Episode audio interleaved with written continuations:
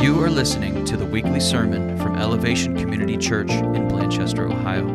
We hope you enjoy this message from Pastor Phil Nelson. For more information about this podcast and other resources, please visit myelevationcc.org. Amen. Would you stay standing, please?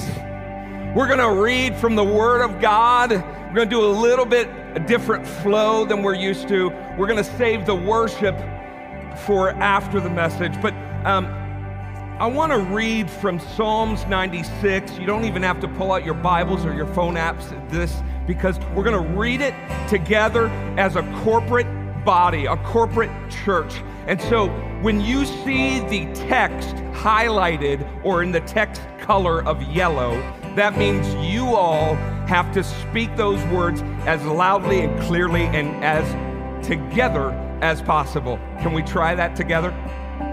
Can we try that together? All right. Who's here ready to worship God for who he is? Yeah, that's right. So let's let's do this. Verse 1. Oh sing to the Lord a new song. Not something old, not something stale. God is always doing something new. And so worship always requires a fresh, a new song. Sing to the Lord, all the earth, sing to the Lord and bless his name. Tell of his salvation from day to day. Ready? Declare.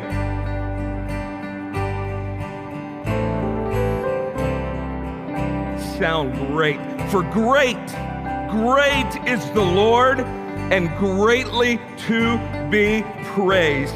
He is to be feared above all other gods. For all other gods of the peoples are worthless idols. What he's meaning here is an idol is anything that we give worth more than the God of creation. Anything we give value, anything we give worship to is an idol. And God says, those are all worthless in comparison to my majesty and my righteousness and my holiness. And then it goes on and it says, For all the gods of the people are worthless idols, but the Lord made the heavens. Loud and clear, here we go. Splendor and majesty are before him, strength and beauty. Ascribe to the Lord What's that word? We do not usually use that word, ascribe. Ascribe means to humbly give credit, humbly give acknowledgement to God for the attributes and character that He already has and that belongs to Him. That's ascribing. So to humbly give credit, to humbly acknowledge all that God has and is. So it says, Ascribe to the Lord, O families of peoples. Ascribe to the Lord glory and strength, which is already His. Ascribe to the Lord glory due to His name. Bring an offering. An offering is something we sacrifice. An offering is something that has value. An offering is something that costs us. And it says, Bring an offering to the Lord. Come into His presence, into His courts. Let's say this together Worship the Lord Come on, tremble before him, all the earth. Here we go. Say among the nations. Let's try it again. Say among the nations. Third time is a charm. Say among the nations. The Lord reigns. Yes, the world is established. It shall never be moved. He will judge the people with uh, equity, which is fairly, justly. Let the heavens, ready? Let the heavens be glad and the earth rejoice. Let the sea roar. Let the field, everything in it. Then shall all the trees of the forest sing for joy. Any hunters out there know what that means. Before the Lord, for he comes, for he comes to judge the earth. This is talking about his just and fair judgment over the world. He will judge the world in righteousness and the peoples in his faithfulness. So let's just do this again. I'm going to say, say among our people, and you're going to say, the Lord reigns. Say among our people, the Lord. Say among our people, say amongst this Blanchester community. God bless you. You may be seated. Thank you, worship team. We will see you shortly. Whew. How many know and can honestly say the Lord is faithful and good? Yeah. Thank you. Yes. The Lord is so faithful and so good. And we just, uh, speaking of God's faithfulness, we just um, finished a six week series called Family Matters. Did you enjoy that? Uh, we put out a video, thank you. Uh, we put out a, a video uh, from our staff to you on Facebook, and uh, it's also on our YouTube channel. And we would love for you to visit that and listen to that. We're just kind of wrapping up the series and sharing our heart of how we help families win. And so this week launches a two week series because we have this week, then we have next Sunday, which is the 24th, and then we have Thanksgiving, y'all. And then right after Thanksgiving comes December 1st, where we're going to start a brand new series, a Christmas series called Make Room. We all need to make room in our hearts for the true meaning of Christmas. It's coming in three weeks. And so before all the holiday season and all the plans and all the tasks and all everything that needs to be done and takes our focus. By the way, I think the Family Matters series is something to rewatch and re listen to during the holiday season because it allows us to keep the priorities of what really matters in our focal point. And so, in order to enter into this season, excuse me, this holiday season, I think it's very fitting for us to understand the heart of worship. And so the question of this two part series is what is worship? What is worship? When we enter into Thanksgiving and we start to give thanks to God and we're grateful for what He's done. But what is worship? And I just want to ask you that, just my heart to your heart. What is worship to you? A huge percentage of Christians will tell you it's gathering together in a building and singing praises to God. That's not necessarily wrong, but it's not exactly right either. Because worship is so much more. And so, my desire and prayer for all of us today is that we would get just a glimpse of God's heart for worship and what our part for worship looks like. The next week, we're going to take an either, even deeper approach or look into our own heart and the expressions of how we worship individually and corporately. And I think this is very needed in our body because I think the majority of us would say our worship individually and as a church probably isn't where we'd like it to be. And so that means we need to go back to the root, the question of what is worship. And so before we dive in, would we just bow our hearts and our, our heads, our eyes, and push away distractions? Would you just take a moment to grab onto one character, one attribute of God that He has shown to you recently. What is it? Is it His goodness? His peace, His comfort, His righteousness, His forgiveness, His strength? What is it? Just, just fix on that for a minute.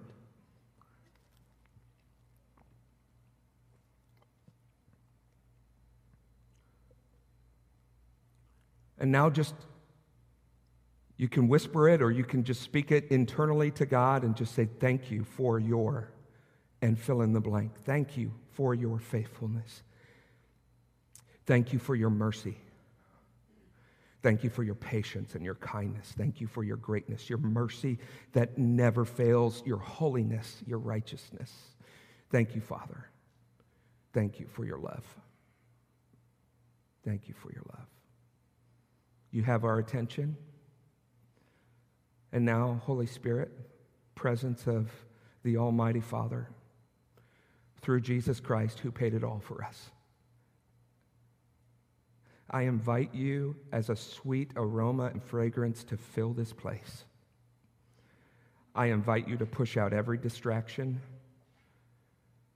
And as 2 Corinthians 10:5 says, we destroy strongholds and we tear down anything that exalts itself against the knowledge of God and we take captive every thought this morning to obedience of Christ Jesus. Teach us, God. Teach us your ways, your heart. In Jesus' name. Amen. What is worship? The worship pastor at Gateway Church, uh, many of you know Kari Jobe, that's where she started. And uh, his name is Zach Neese. And um, he says this I, I, this is one of my favorite quotes of all time on worship. Without worship, we are simply religious people working dutifully, faithfully at religious tasks. Without worship, we are religious people going through the religious routine. Do you know any of them? Maybe they live in your home. Maybe they're in the mirror in front of you. And so, if this is so important to the Christian walk, then we need to understand the foundational truth of what worship is. Because let's be honest, parents, if you expect your kids to follow through on a life goal for them and you never communicate what that looks like to them and you never speak that to them, you cannot be mad at them and disappointed when they don't do it. Right? Well, I expected this of you. Well, mom, dad, you never told me what you expected.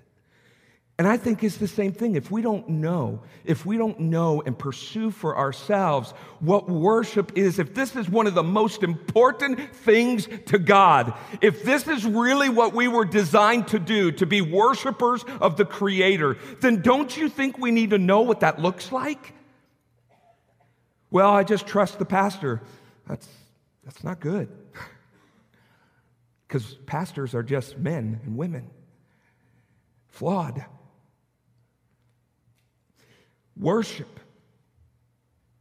is so much more than singing. Without worship, we are simply religious people going through religious tasks.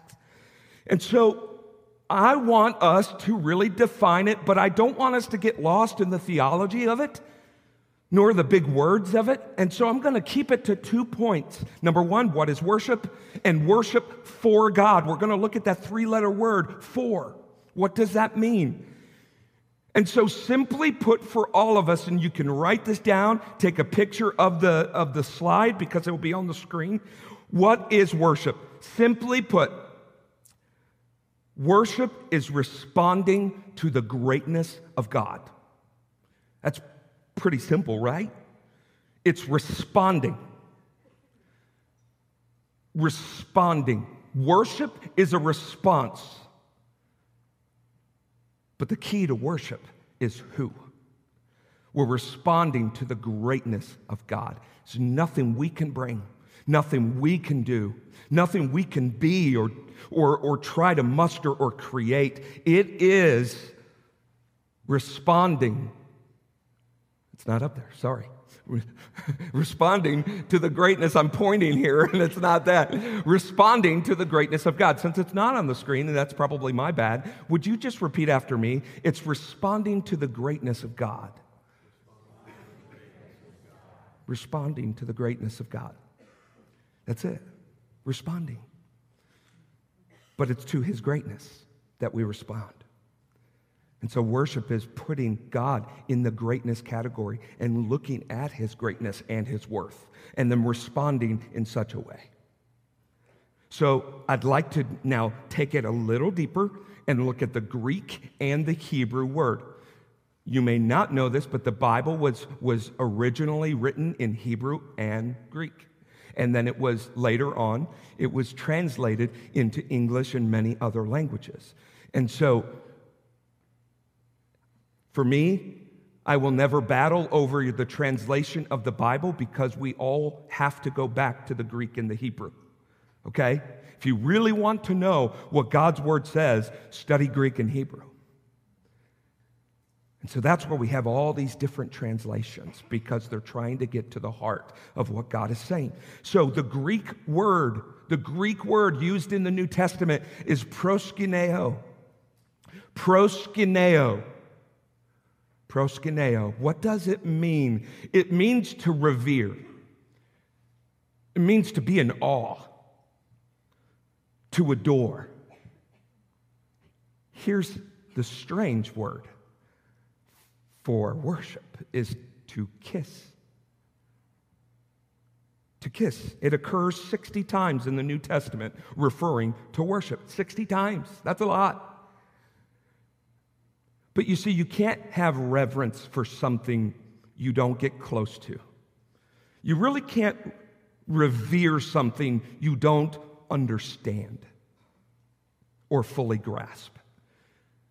You can't adore someone. I know mom and dad, we adore our kids, we adore our family, we adore uh, dads, we adore our wives, we adore our parents, we, we, we adore people we have a deep, intimate relationship with. Adoration only comes from deeply knowing the goodness of somebody. And reverence comes from an honest and sincere place in our hearts. But if we don't understand the greatness of God, we can't revere the great God. It will just be motions and routines and tasks.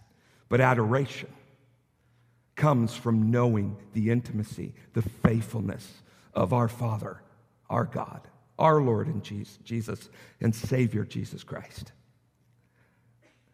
Proskuneo, to revere, to adore, to kiss, to prostrate oneself, to bow. That leads us to the Hebrew word.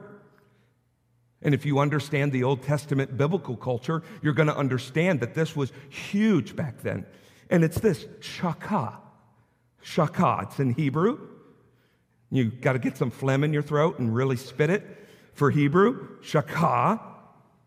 Yes, some of you are hocking a loogie right now. I heard you.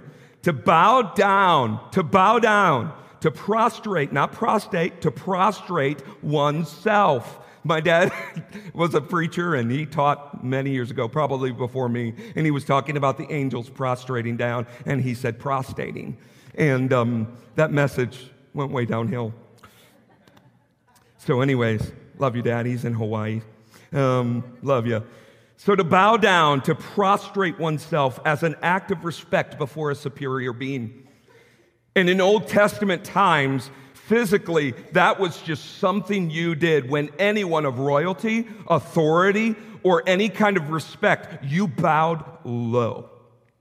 You bowed low. That's why you even see in Jesus' time, you see the women, especially when they realize this is not just a rabbi, this is the Son of God. They bowed physically. Now, I know that, uh, especially in the American culture, we don't see people just bowing. Not even in church, really. Sometimes because we don't understand what it means. It's the posture of our heart. And the New Testament, you see, the Old Testament was all about physical sacrifice, doing in order to meet with God. There was a tabernacle, there was a holy place, and then there was a most holy place where the high priest would go in one time a year with a blameless sacrificial lamb and offer it to God for the sins of the people. It was only then where God would then show up and speak and have favor upon his people. But there was always a ritual or something physically to do to honor and worship God. And then we move into the New Testament where Jesus talks about the heart. So if you read this Hebrew word and you think it's just a physical posture, we've missed it because it is a physical posture, but it is only a byproduct of the posture of your heart. Of your heart, because Jesus said he came to seek and save the heart of the lost. It's the heart. Don't believe me? Let's go to Psalms 51. Psalms 51, verse 16 through 17. For you, O God, will not delight in sacrifice That word meant something. It cost them something. They had to sacrifice for every sin, every wrong, every kind of defilement. If they were sick, they had to make a sacrifice. And the sacrifice was not just something they went and grabbed that maybe had some scratches and dents, or maybe the flour and the spices had sat for a while. It was your best, your very best that you offered to God.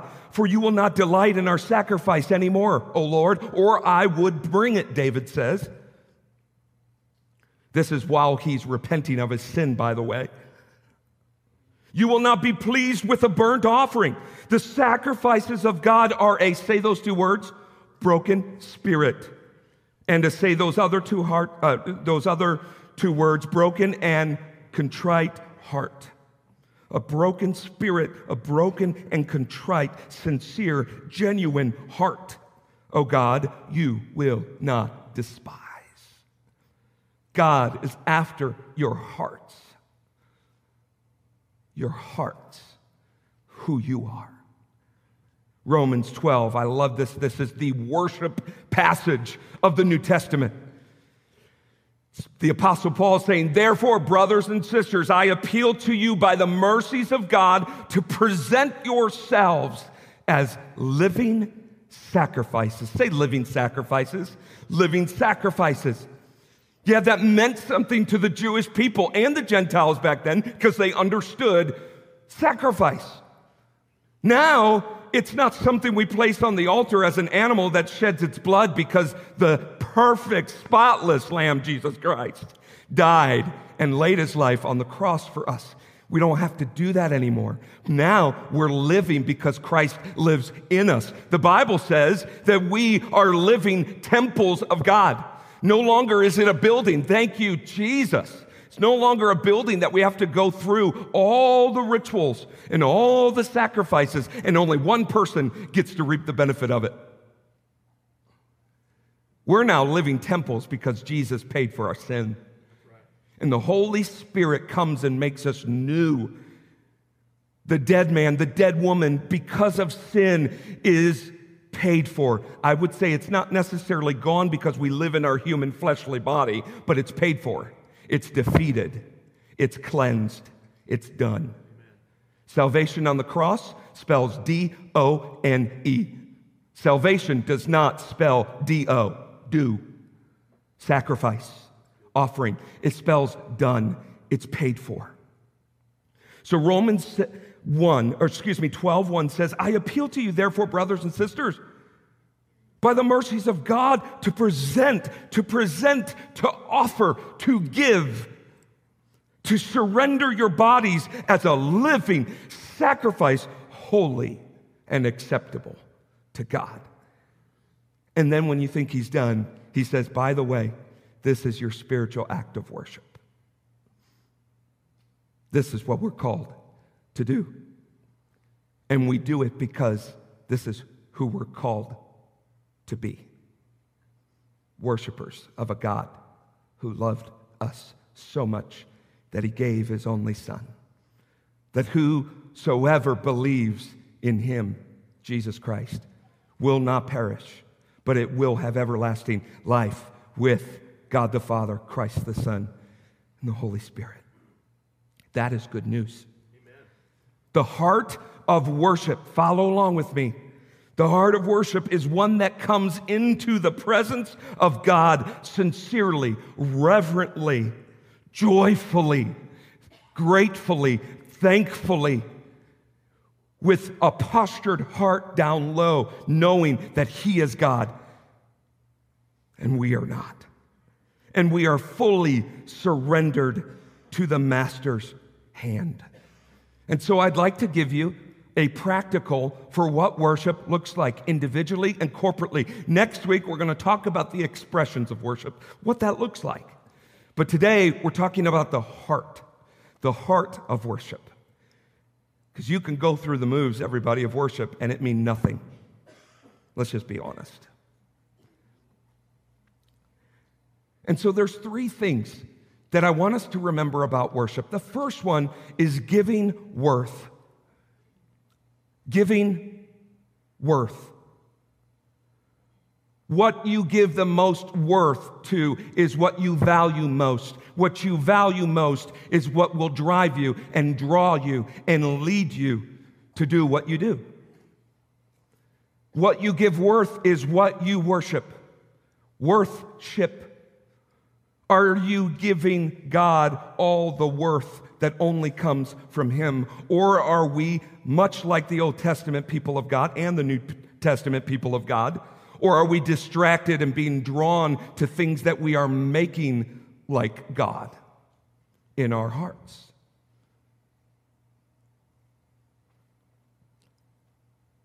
Worthship.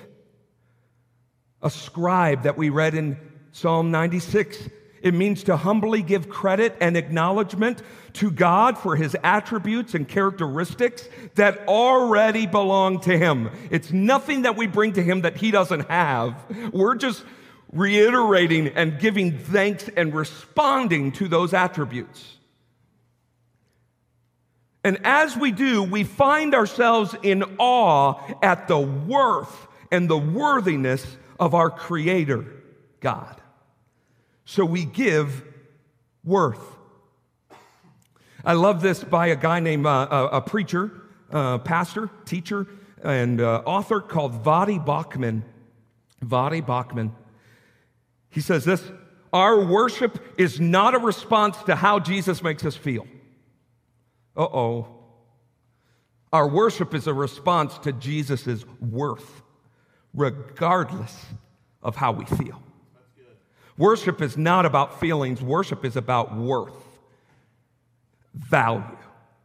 And believe it or not, no matter if you're having a sucky day or an awesome day, God is still worthy of all of our praise. Amen. Let me say that again. Whether your circumstances are stormy and grim and desperate and terrifying and horrible and filled with anxiety and worry and all this confusion and desperation, or whether you're on top of the mountain and life has never been better.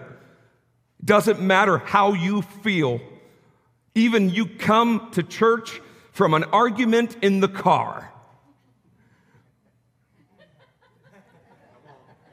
Hello.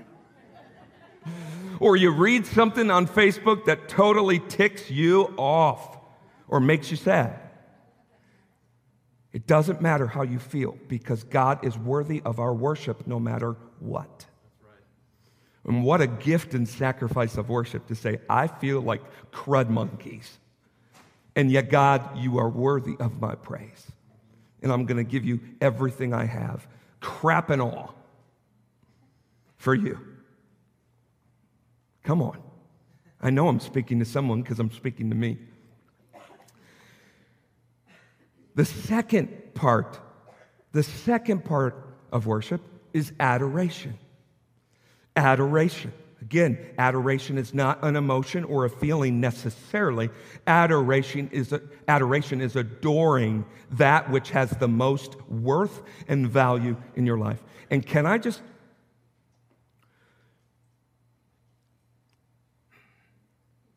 Can I just gently, but yet so genuinely say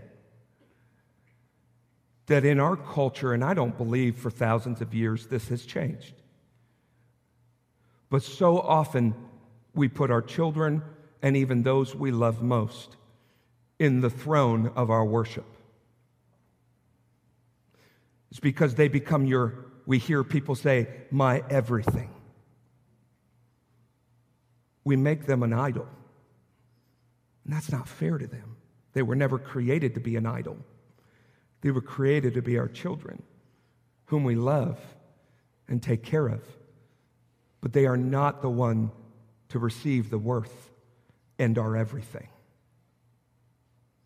And so if you're there, just know that God is smiling at you right now and says, You just heard my heart.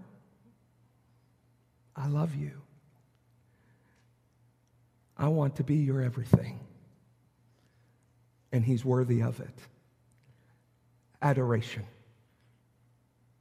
There's very few people in your life you adore. There's a reason for it. Adore is an intimate word. And adoration is very different than proclaiming the goodness of God, declaring and singing the goodness of God. It's when that moves into adoration, which is when intimacy is being experienced. Adoration. We have giving worth, adoration, and lastly, surrender. This word is very difficult to receive sometimes. Surrender is in the way of understanding that we have nothing to give and we cannot do it on our own. And in 2006, I learned this lesson that I needed to learn about worship. You see, in order to understand worship, in order to experience the heart of worship, you need to understand surrender. The tricky thing is, in order to understand surrender, you have to be broken. Who likes being broken? I don't think anybody here. Broken represents something that is a mess and not right. But that's the whole point. In order to understand surrender, you need to be broken. And in order to be broken, you need to be dropped. And when you drop, many of you shatter. And that is the hardest place in life to be. When all the pieces of everything you lived for and everything you thought you were to be were shattered in front of you. How can that be worship? Well, in order to worship, we need to understand that we are broken, that we are helpless in need of a Savior and when we lay our scattered pieces before the Almighty God who created us, He begins to piece after piece after piece put us back together better than we were ever before we were broken. And some of the pieces that scattered remain on the ground while God pieces other things to your life. Some things need to remain shattered and broken in front of you. To understand worship, we need to understand surrender. In order to understand surrender, we need to be broken. And in order to be broken, we need to be dropped, hit, crushed, whatever it is, to when we're broken and we shatter. It's in the crushing, it's in the pressing where grapes are made into what they were ultimately designed for.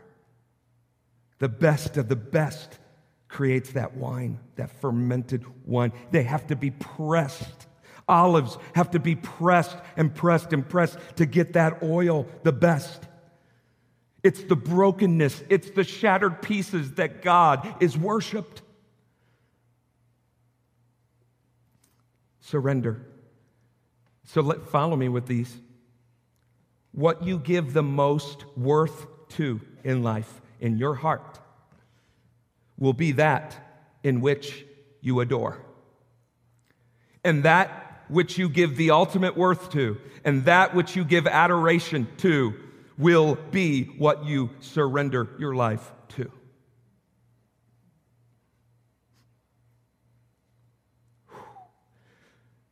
My heart rejoices because I just feel like the Lord is just moving in some of your hearts like He never has before. Some of you are like, why didn't I learn this as a kid? What you give worth to, what you place at the highest place of your heart, is what you will adore, is what you will draw to, what will drive you. And what you give worth to and what you adore will ultimately be what you surrender your life to.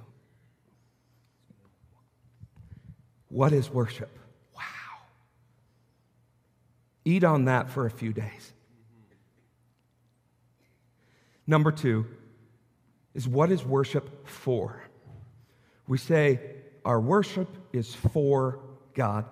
What in the world is that?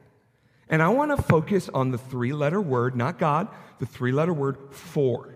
F O R. For. So I know you're with me. Can you just say for?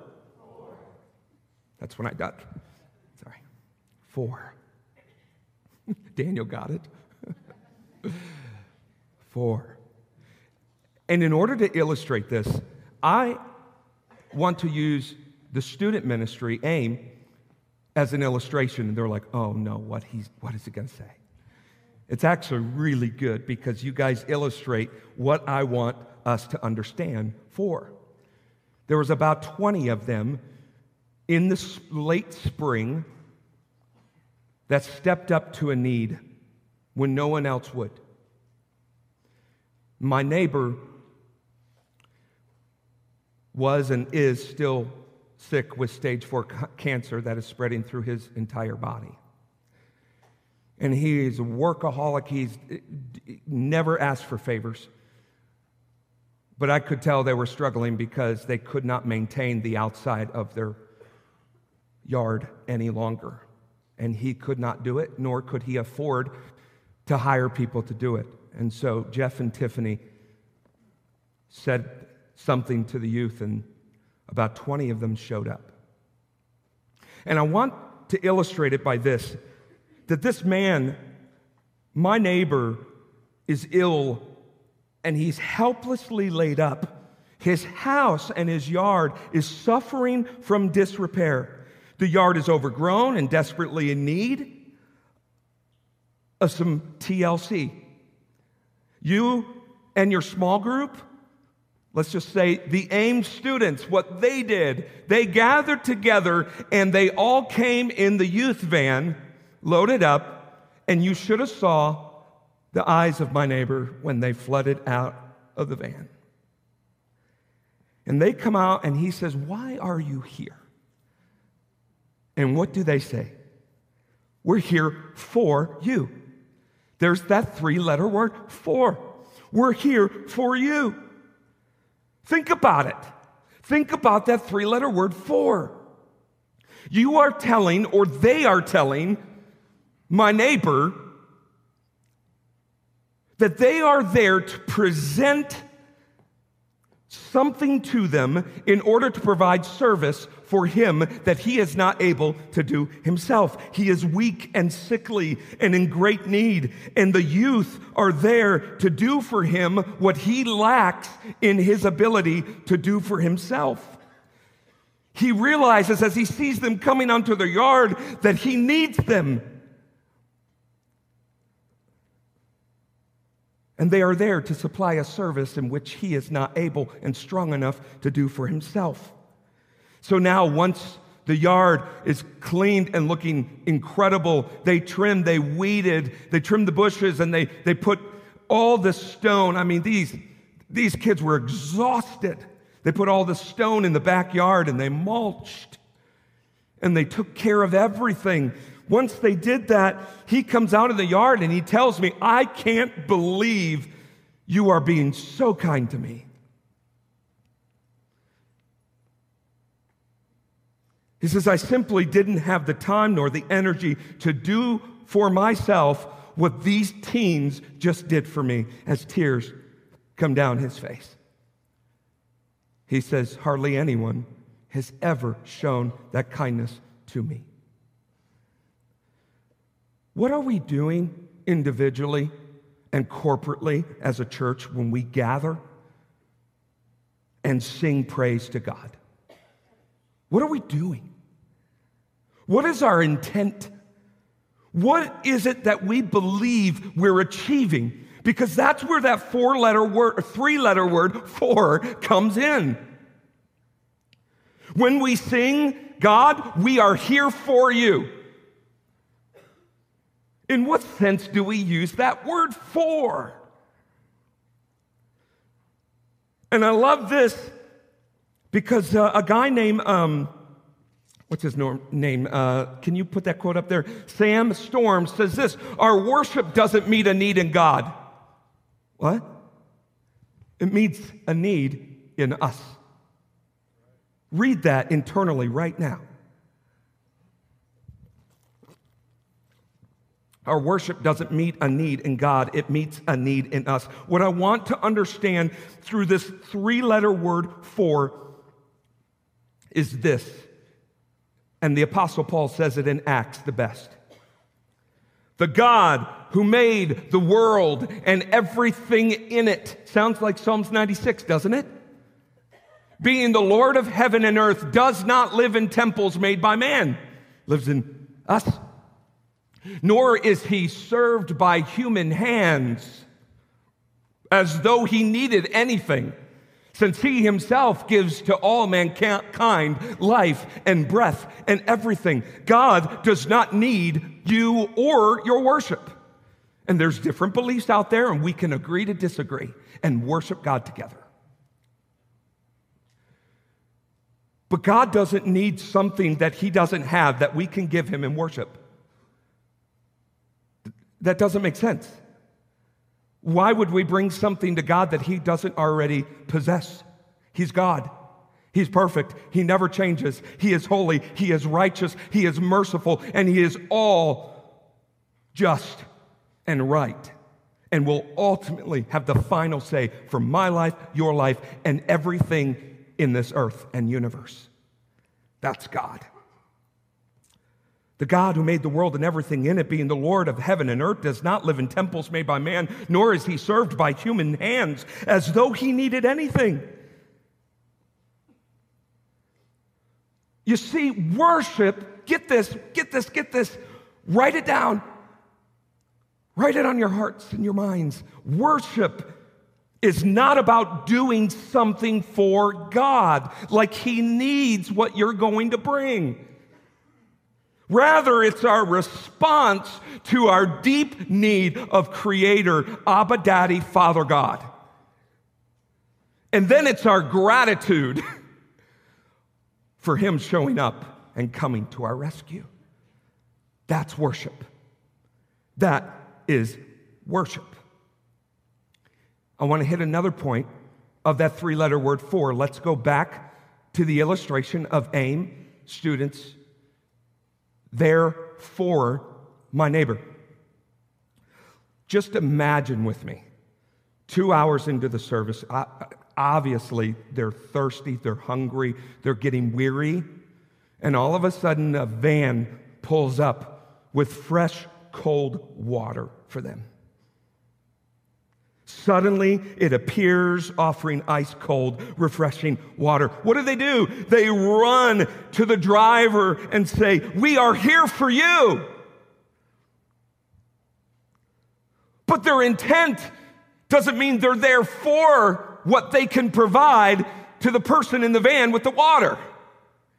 They're there for their desperate need of refreshment. Very different than what they were doing for my neighbor.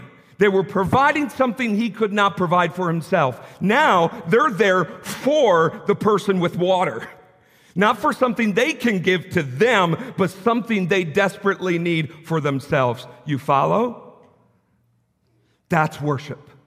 That's what the for means. We desperately and hunger and thirst for the righteousness and the mercy and the love of Father God. So much so that when we say we're here for you, that means nothing we can bring to you, Father, is going to meet a need that you don't already have, but my need is great and I need you. And when the Lord satisfies you, you are filled with worship. You respond back to the refreshment that God gives. And with that, if you don't feel God, if you don't sense God, you feel dry, you feel weary, you feel spiritually weak, you know what you need to do? You need to worship God.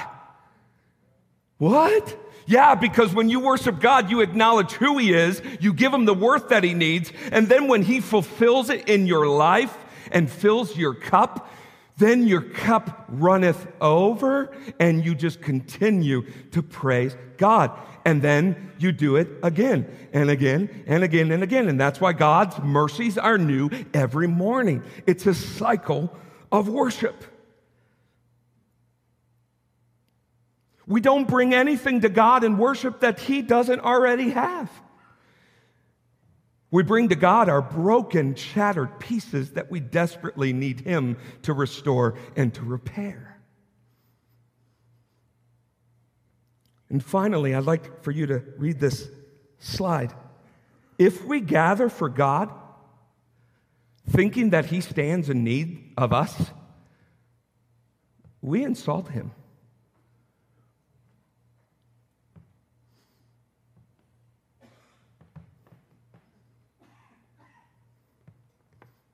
But if we gather for God to drink deeply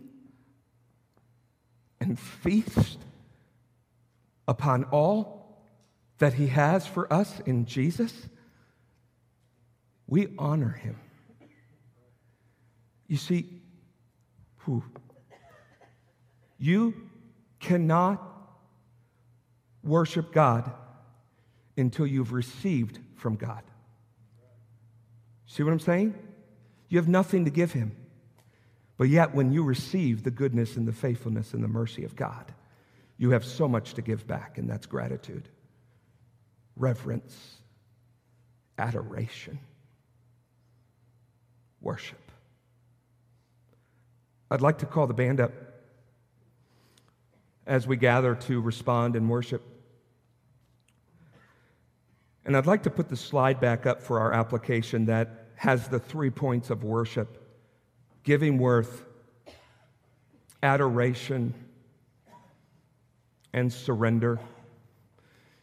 And I'd like for you to do one of two things either close your eyes so you can just focus, or just look at the screen of those three words. And I just want you to take a spiritual heart inventory of where you are. And I love the heart of God where He says, I'm not going to condemn you. You are welcome to approach me just as you are, because my Son Jesus paid for you and loves you. Come as you are. You failed, come as you are. You're weary, you've made you messed it up, come as you are. And then when you start to understand God's worth, and you begin to give him the adoration that he alone is due, worship will change you from the inside out. So let me ask you what in your life are you giving the most worth to in your heart?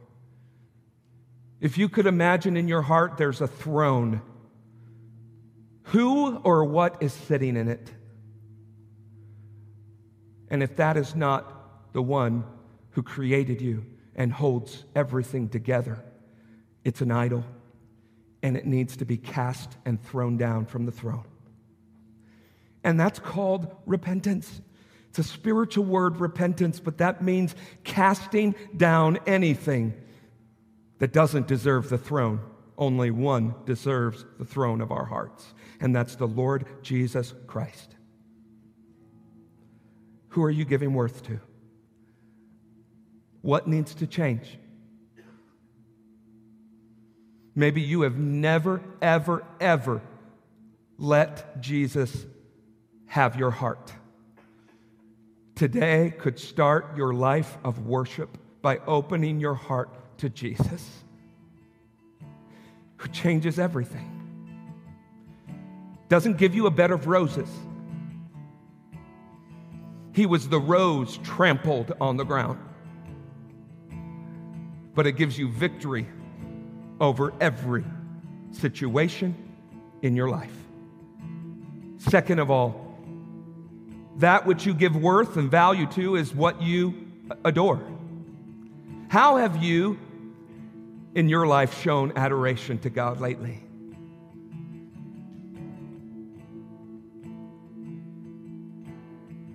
Where is it? Where do you need to get back to? What do you need from the living God who has everything to supply your needs? And lastly, I understand that there are many here who are going through what some would say is the worst season of their life. I know there's many of you who are hurting you're thirsty.